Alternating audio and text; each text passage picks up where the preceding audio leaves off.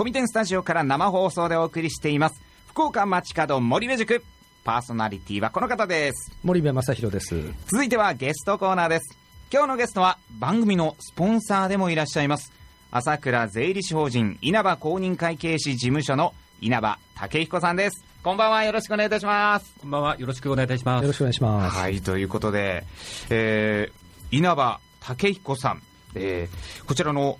朝倉税理士法人稲葉公認会計士事務所のいわゆる所長さんというお立場でいらっしゃるんでしょうか？そうですね。あの税理士法人といいますのは、はい、あの平成13年にですね、こういう新しい制度ができまして、はい、それまであの個人にしかできなかったんですね、はい、それがあの複数の税理士があの複数の事務所を持つことができるようになったと、はい、いうこともありまして、もともとうちはあの朝倉の方でやっていたんですけども、はい、昨年9月にあの天神の方に事務所を出して、はい、まあ、天神でも、えー、税理士が1名、駐在して、と職員合わせて合計3名ですけども、でかあの活動しております。そうなんですね、こういうその税理士法人という名前になったのも、そういうルールがあって、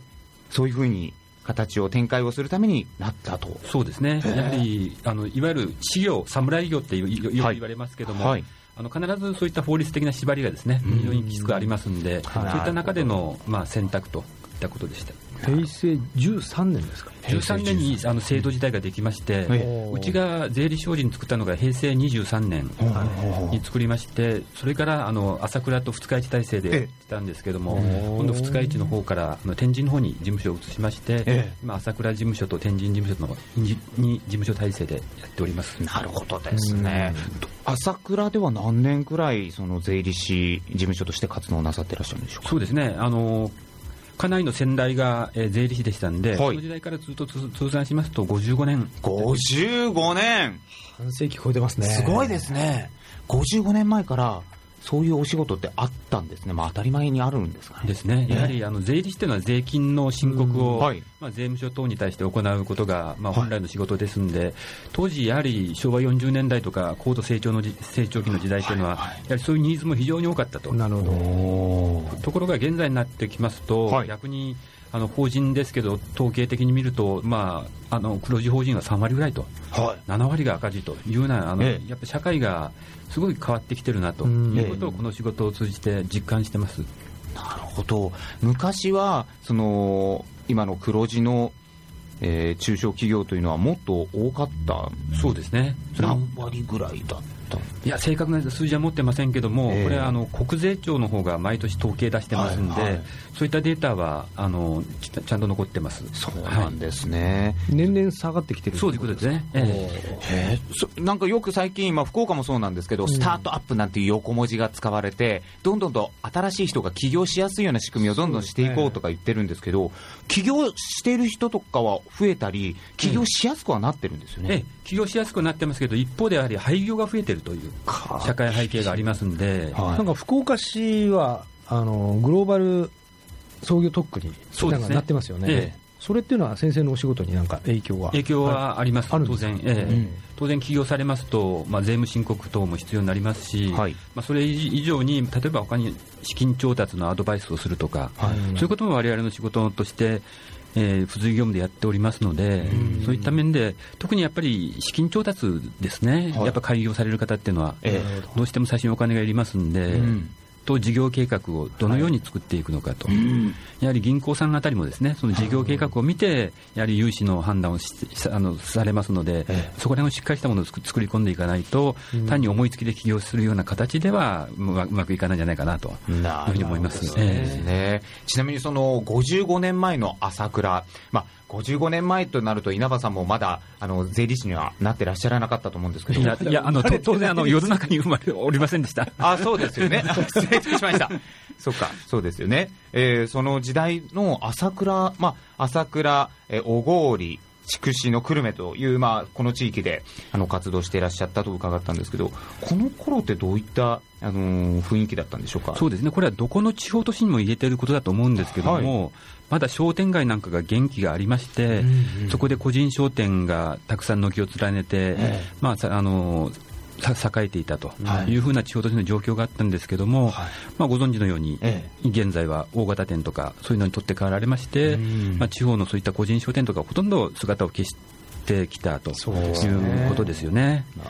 本当、地方都市はあの特にアーケード街とかあるところはなんか非常に今寂しくなってますね。あのー、先ほど少しですね打ち合わせの時にお話が出ました、えー、小郡の方ではその天城の方で、えー、昔はえー、非常に夜市とかが賑わっていたという時代もあったということですね。そうですねなるほど、えー、もうそういったところを今でもまたその商店の方々のお付き合いとか、はい、それ何なんとかこうもっと盛り上げていこうというような活動も合わせてしつつ、はい、ということなんですね。まあ、そうですね、でそのきっかけもありつつ今回天神に事務所を構えられたというのは何かこう思いがあってそうですね、やはりあの福岡という街自体が、はい、九州の中で一番活気のある街、うん、むしろ日本全全体で一番活気があると言っていいんじゃないかというくらい活気がある街でして、まだい。まだにですね人口増えてます。し、やはりあのまあ、製造業とか少ないんですけど、サービス業なんか非常に盛んなところですし、うん、まあ、そういったところで非常に魅力的な、うん、まあ、街であると、うん、やはりあの地方にずっといても、ですね、なかなか全体が縮小する中で、まあ、仕事をやっていくというよりも、まあ、これはもう自分のところの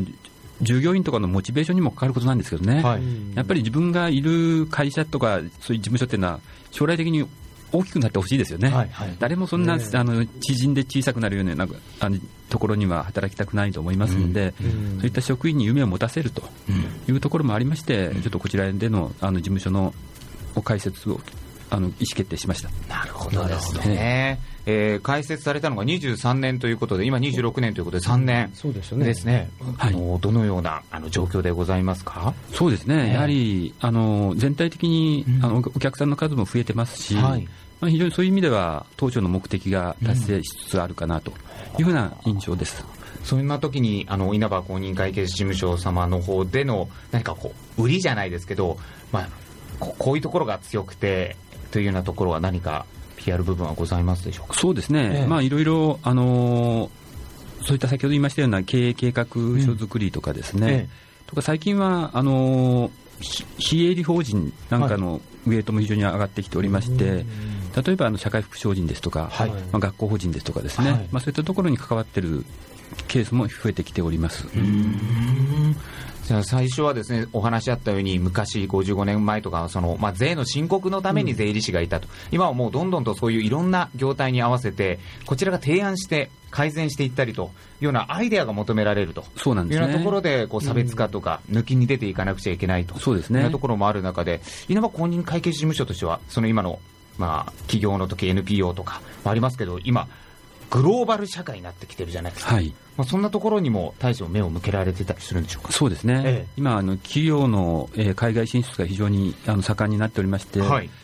先月も私、あのカンボジアの方に出張しましたら、あの、カンボジアの方でもイオンモールができておりまして、えまあ、日本企業がもう30社ぐらい、そこのイオンモールの中で営業してるんですね、まあ、その中にはあの博多のラーメン屋さんもございましたけども、そういったあの本当に中小企業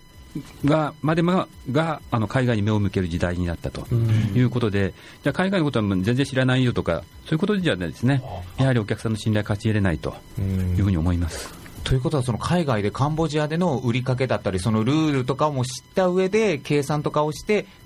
それはえ日本と向こうと両方のその税処理をしないといけないんですか？まあ、そうあの現地法人はやっぱ現地で税金を納めなきゃいけませんし、はい、まあ、そういった税法とか、まあ、会計制度といいますか、そういうのとかもあの各国で異なってますんで、まあ、そこら辺はですね、まあ、実社、自分のところで進出するケースもありますけども、まあ、現地のあの事務所とタイアップするとか、まあ、いろんなあの選択肢があると思いますんで、そこのところをこれからちょっと力入れ入れていこうかなというふうに思っておりますなるほどです、ね、日々勉強ですね。日々勉強です。あの私の知り合いといいますか、こう大名の中でも、そういうふうにあのカンボジアのです、それこそイオンの方に出店されている企業というのが、また別にあって、ですねあのジェラート屋さんなんですけれども。でもそこでもやっぱりすごくこのカルチャーショックといいますか、もうその現地の方々とのやり取りから、もう本当に大変ということで、それはそうでしょうね、文化から何から全部違いますからね、こう言ってたのが次の日はもう変わってるとかですね、うん、なんかもうあって、やっぱそういうところのご相談も含めて、はい。ね、乗ってらっしゃるんだと思うんですけれども、ね、素晴らしいですね、ね。うん、こう外国も含めて、えー、チェックされているんだと思います。はい、ということでは、ここでですね、えー、今日のマッスルソングいきたいと思うんですけども、はい、えー、マッスルソングの紹介では森部先生、お願いしてよろしいでしょうか？ガリレオのテーマで、はい、お願いします。お願いします。福岡町角森部塾お送りしてまいりましたパーソナリティはこの方です森部正弘です、まあ、今日もあっという間でございますけどもね早かったですねどうでした今日のお話は稲葉先生の勉強になりました本当ですね稲葉先生本当にありがとうございましたありがとうございました、えー、この稲葉先生のですねこの会計事務所の、えー、情報は、えー、稲葉公認会計士事務所のホームページ、えー、ご覧いただきますと様々出てまいりますのでぜひチェックしてみてくださいはい、はい、ということで今日もお送りしてまいりました福岡町角森部塾この番組は朝倉税理商人稲葉公認会計士事務所と吉田総合企画の提供でお送りしました。